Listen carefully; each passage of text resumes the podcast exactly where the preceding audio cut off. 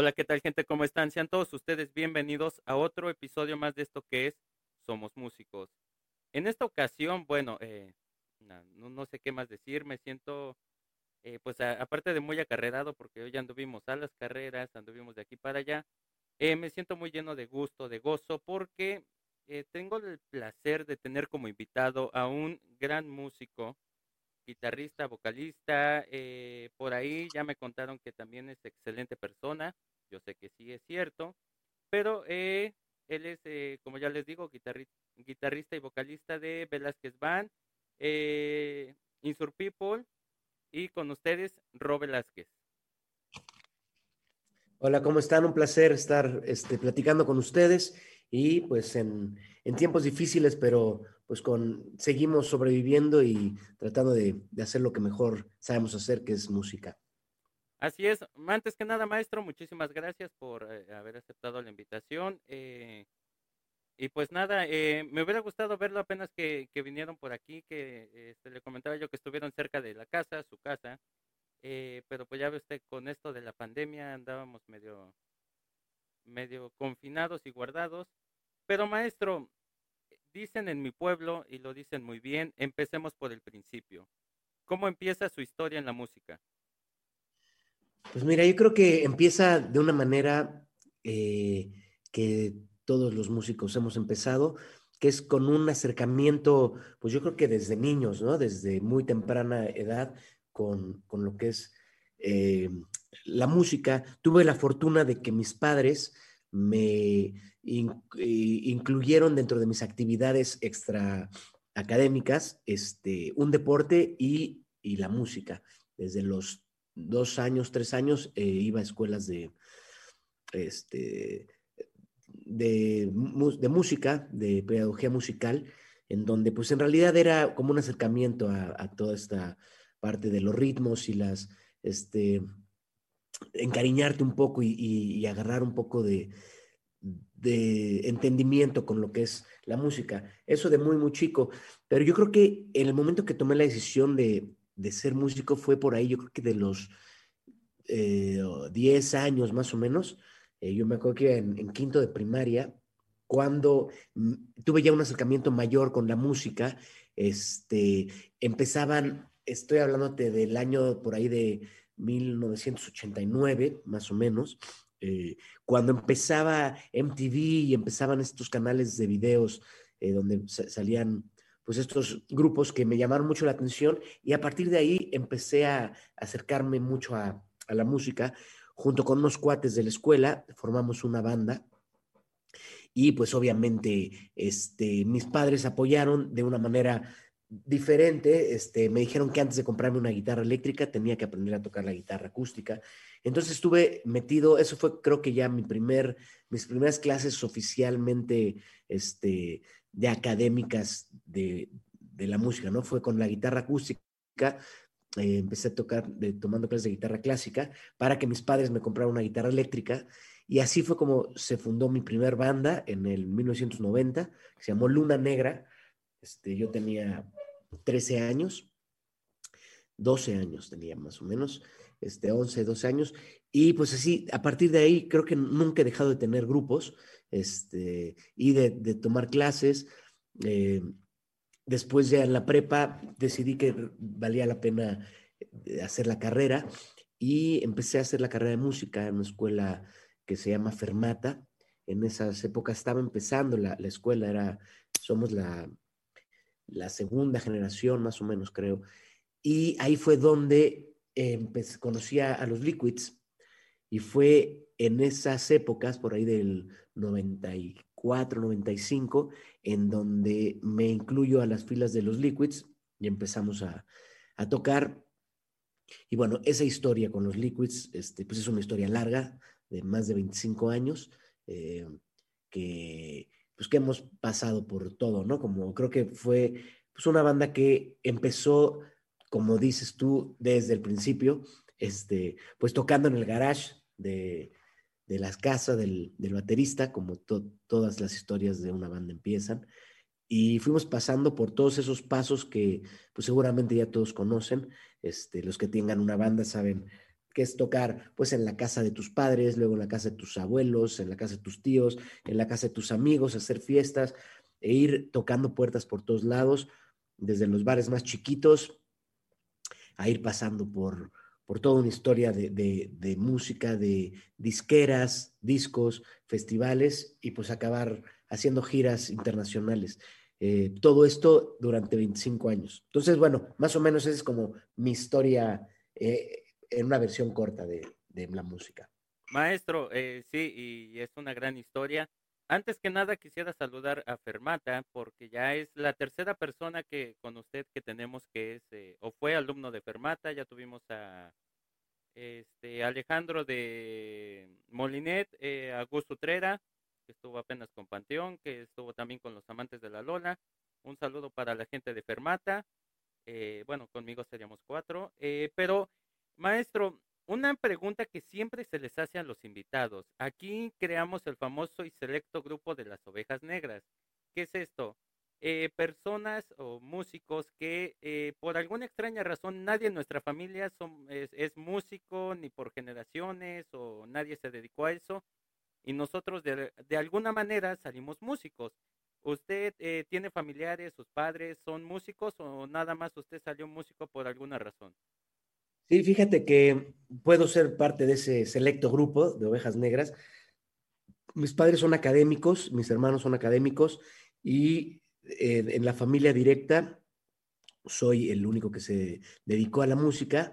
Y no solo ahí, incluso en, la misma escuela, eh, en Fermata, éramos ovejas negras. Este, de alguna manera eran unas épocas en donde también la banda era una banda completamente transgresora a lo que hacía este, o a lo que en esos momentos la escuela pretendía, y pues nunca fuimos muy bien vistos hasta mucho tiempo después que, entendieron y bueno, cambiaron también este, los, los directivos y, fue, y ahora pues nos, nos, quieren bien y, queremos bien a la escuela porque pues nos dio mucho, pues muchos amigos y nos dio eh, unas, unas bases de lo que ahora utilizamos para, para poder seguir haciendo lo que hacemos, pero incluso ahí éramos ovejas negras. Entonces, creo que puedo ser de ese selecto grupo de las ovejas negras. Sí, eh, yo creo que en, ese sentido eh, tiene usted razón. Eh, cambió un poquito el chip, porque sí, en Fermata básicamente íbamos con una idea de aprender, eh, bueno, por lo que la propuesta académica y lo que te lo que te comentaban después que podías hacer laboralmente y todo esto. Eh, muchísimas gentes eh, que no traíamos pues atrás una un apoyo musical, digamos en este caso de que familiares o gente así que hubiera estudiado música o producción o todo esto, pues yo creo que en ese sentido sí Fermata nos ayudó. Es cierto, los académicos, muchísima gente se queja en esa parte, pero en, lo musical yo creo que no. Eh, hubo muchísimos buenos arreglistas, compositores, productores ahí, directores de estudio que eh, mis respetos. Pero bueno, maestro, eh, otra pregunta que a mí me surge es, ¿cómo es pasar de e, estar tocando en el, en el garage, en esos eventos chicos, y entrar a la escuela, a Fermata, y, empezar a descubrir el mundo más allá que es simplemente eh, ir y tocar eh, pues las canciones que nosotros, eh, o bueno, que en este caso usted iba componiendo con la banda, y entrar al mundo donde ya se empieza uno a profesionalizar. Pues bueno, es un camino, creo que es el camino ideal, correcto y el que, el que pues, la mayoría de los grupos hemos vivido. Pues, tienes que empezar pues haciendo eh, confiando en, hacer canciones. Este, creo que la escuela es muy importante porque pues, te da herramientas para, para poder desarrollar lo que de alguna manera ya traes este, de inspiración o de, o quizás naturalmente que traigas eso, este, siendo un músico nato, ¿no? Pero, pero creo que la escuela da muy buenas herramientas para poder desarrollarlo y adelantar pasos más rápido, ¿no? Especialmente en la composición, en el desarrollo de las canciones. Eh, creo que es, algo bien bonito de, esta carrera, que es la música, cuando empiezas a componer canciones que pues empiezas a componerlas para ti, porque nadie más las escucha.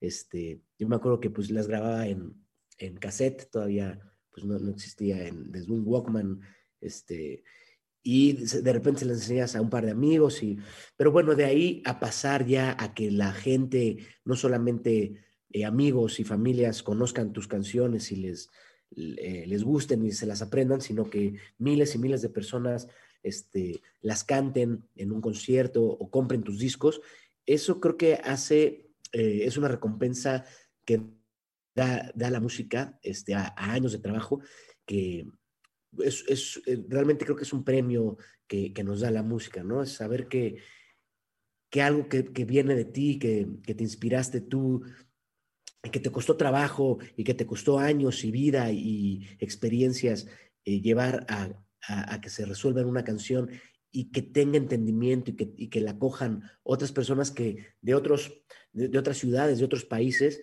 eh, que nunca has visto en tu vida y que se sientan identificados contigo, creo que es de los regalos más bonitos que nos deja esta carrera.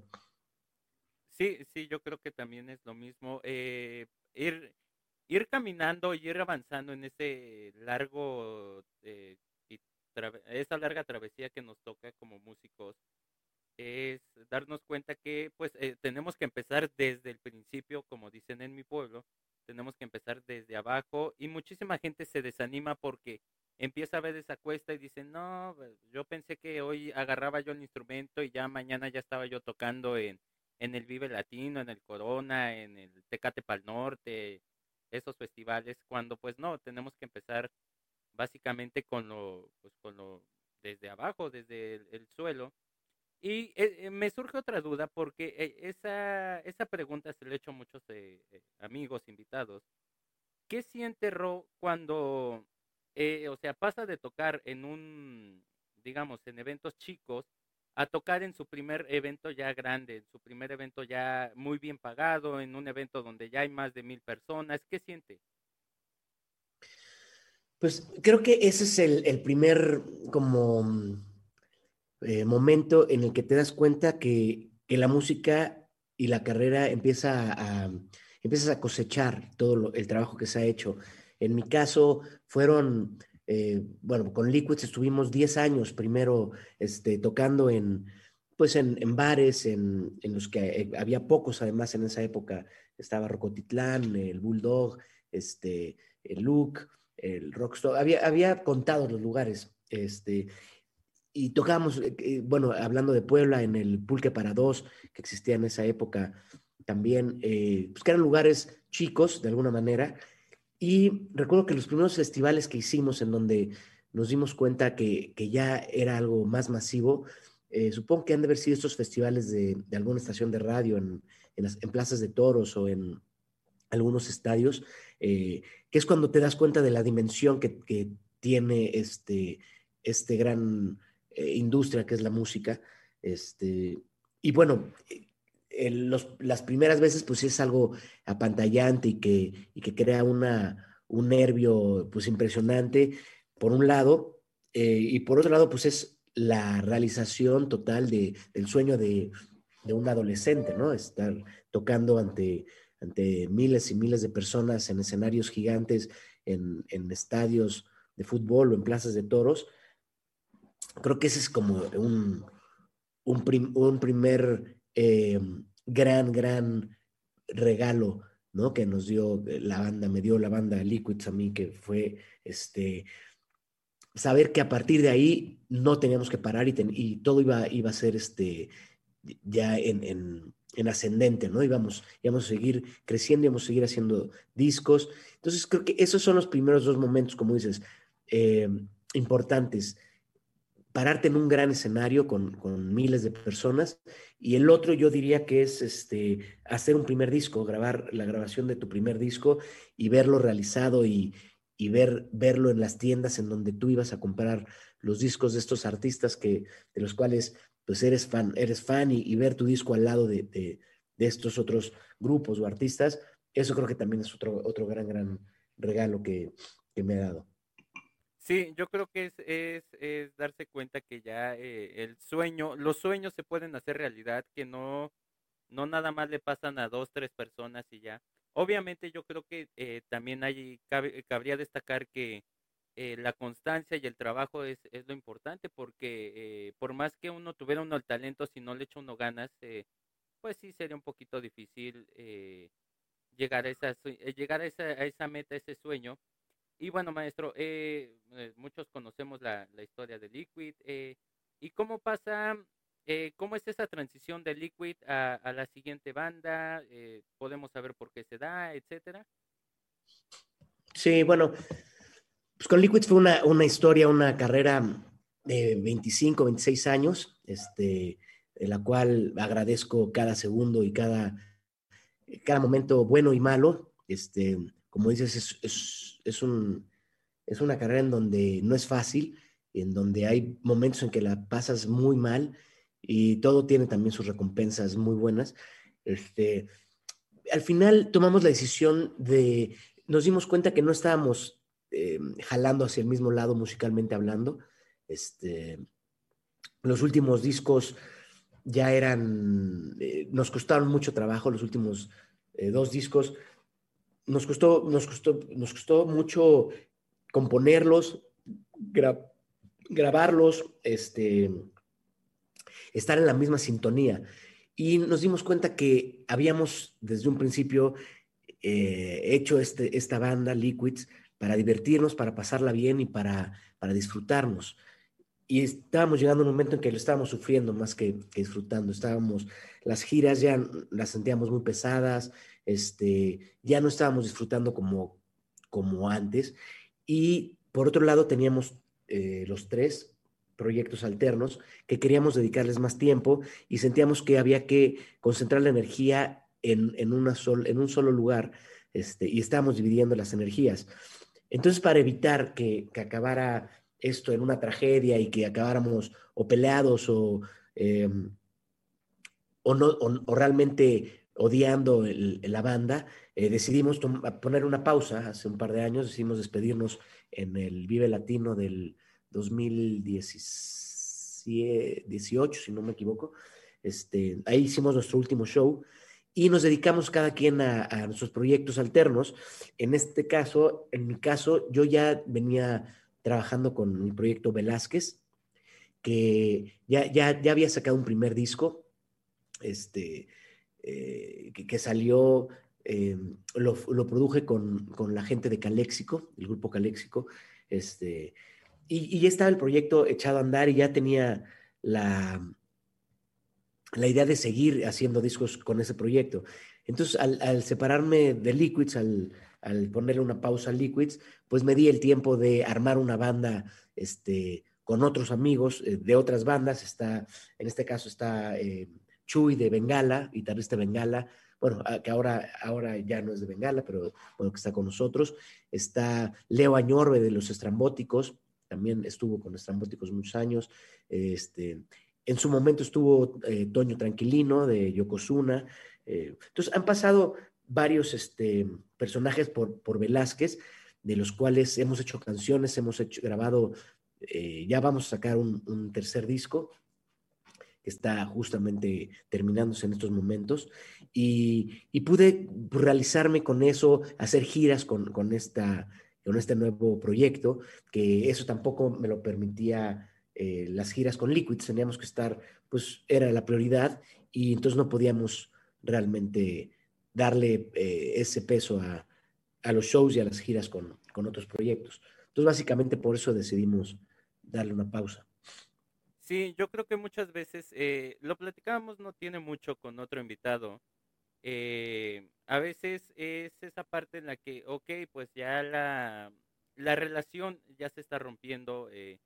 Básicamente, siempre lo he dicho, yo creo que estar en una banda es estar como en una familia, en un matrimonio porque en ocasiones llegas a ver más a, los miembros de la banda que a, tu propia familia, a tu, en este caso, si es uno casado, a la esposa, al esposo, los hijos.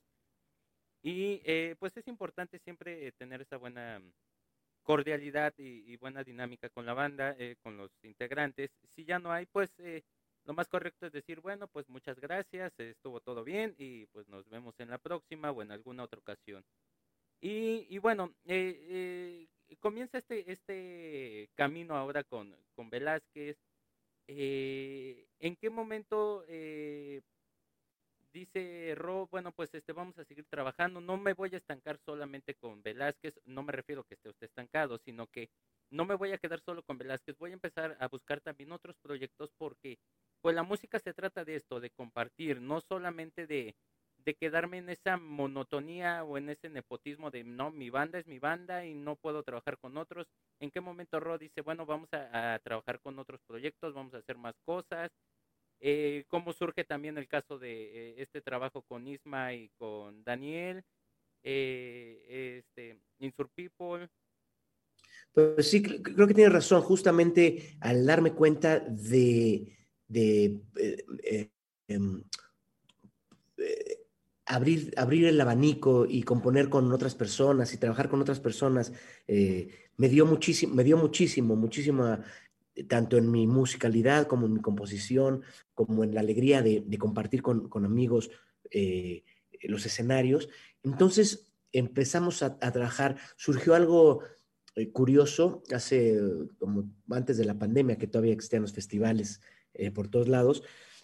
Hubo, una activación de Pepsi en todos los festivales de Pal Norte, en las Coordenadas, en el Coronas y todo, todo esto en donde nos juntaban a cuatro integrantes de bandas diferentes para tocar versiones de nuestras canciones en una, en una activación de, en un escenario pequeñito ahí de, para Pepsi, en un escenario sorpresa.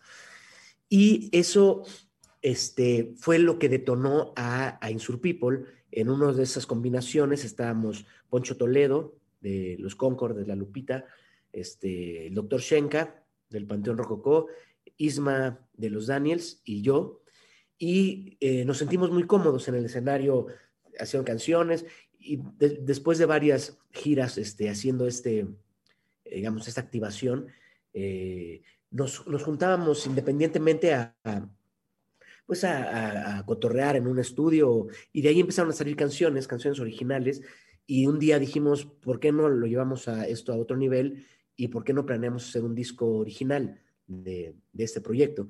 Esto fue, fue, antes, fue antes de la pandemia. Eh, empezamos a trabajar en el disco y empezamos a, querer hacer pequeñas giras. Y bueno, fue justo cuando, cuando nos encerraron a todos. Eh, y afortunadamente, digo, dentro de todo el infortunio que, que hubo, pudimos eh, tener tiempo para poder componer y terminar de grabar este, este primer disco que está a punto de salir ya a fines de febrero. Y trabajándolo fuimos incluyendo a, otros músicos que, eran necesarios para el proyecto. Está eh, Giovanni Pino, por ejemplo, este, trompetista del Buenavista Social Club y del Panteón Rococó.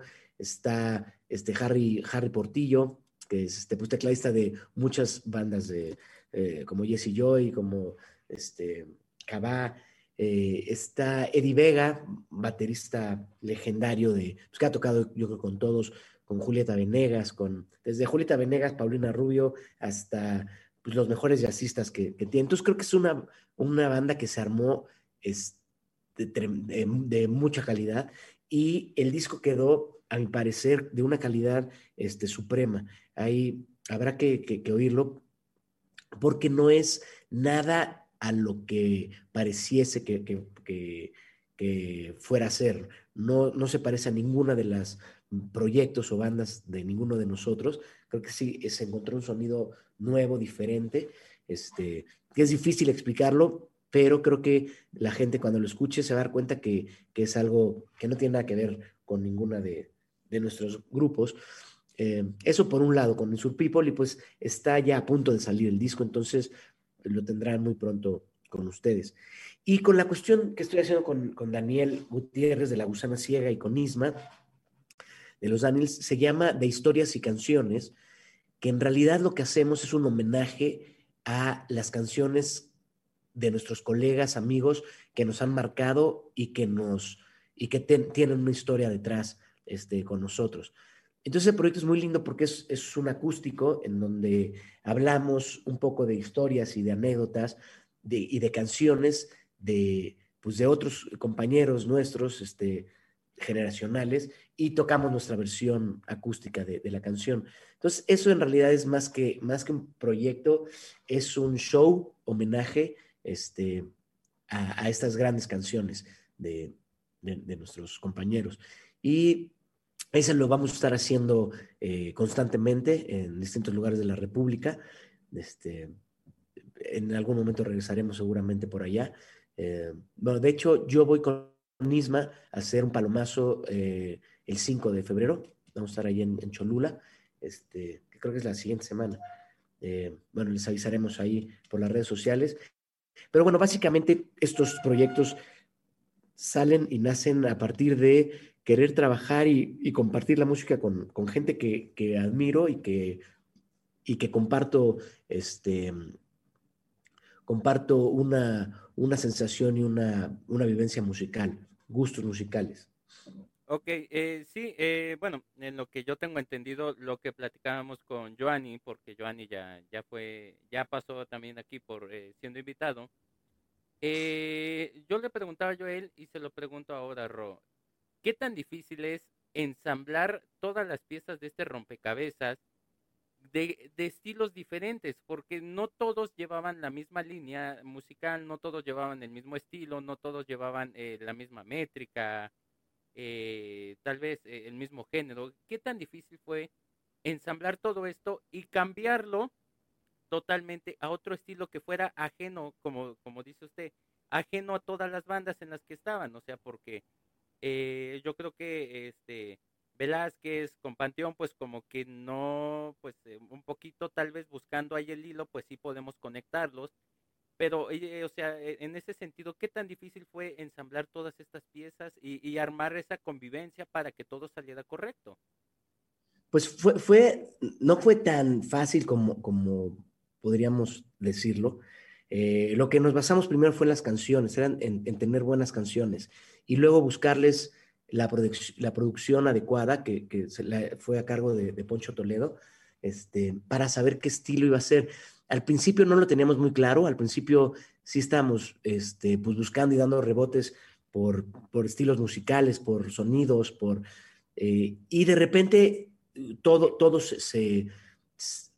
ahora sí que, que puede decirse que por arte de, magia, este, las cosas fueron cayendo bajo su propio peso y, bajo su, propia este, tonalidad, y todo empezó a, fluir y a y a, surgir este sonido, este nuevo sonido de, de Insur People, que ahora pues ya, ya lo tenemos muy este, identificado en el disco, eh, pero fácil no fue, nos tardamos, el disco se tardó en, producirse casi dos años y estuvimos dándole vueltas y creo que también todos estos eh, elementos que se fueron este, integrando, como el mismo Giovanni, como em, eh, Harry, Eddie, está este, Miguelón también de, los Daniels, eh, fueron armando y amalgamando más e, este sonido que hoy en día ya está, creo que ya está identificable y que vamos a seguir por esa línea. O sea, encontramos ya un sonido particular de, la banda. Pero sí, no, no, no fue fácil, fue, fue una búsqueda intensa de casi dos años. Sí, eh, dicen que las grandes cosas tardan en llegar eh, yo estoy seguro, bueno, ya, ya eh, platicando, le digo ahí con Joanny, ya más o menos teníamos una idea, pero este, de verdad, a mí sí me gustaría que la gente ya tuviera el material en las manos y pudiera darse cuenta que, eh, pues esto, esto va a ser un boom y a muchos les va a explotar la cabeza porque hemos visto a todos ustedes, los hemos visto en otras colaboraciones, pero siempre siguiendo una línea marcada Sí, por ejemplo, a Chenka eh, eh, lo vimos con Rebel Cats. Eh, y estaba, Chenka se acopló a la línea de Rebel Cats, el rockabilly, y así hemos visto otros, Joanny, lo hemos visto en jazz, lo hemos visto en otros géneros, pero de verdad no creo que la gente pueda dimensionar cómo va a estar este, este asunto, este tiro, decimos en, en algunos lados. Y maestro, pregunta obligada que se les hace a todos nuestros invitados. ¿Ro Velázquez tiene algún músico, compositor, arreglista, etcétera, que admire? Sí, claro. Este, bueno, no uno, ¿no? Tengo, tengo muchos, muchos este, personajes que han influido y, admiro. Eh, desde, te puedo decir, desde Gabilondo Soler, este, hasta pasando por Agustín Lara, em, ¿no? Todo es, y algo pues, más actual, el mismo Manu Chao, este, Gustavo Cerati, Spinetta, Charlie García, Fito Páez, este, ahora pues con mis compañeros, eh, el, doctor Shenka, Poncho, Isma, este, Meme, Joselo, pues creo que son muchos, muchos este, personajes que han influido en mi carrera musical, eh, grandes, grandes compositores, eh, la Natalia Furcade, ¿no? son personas que, que que admiro y que, y que sigo y que trato de, de influenciarme por, por ellos. Em, creo que siempre hay que sacarle jugo a todo lo que te gusta y, tratar de, muchas veces, pues son líneas en donde tus composiciones que dicen de repente, pues suenan mucho a, o sea, a Café Tacuba.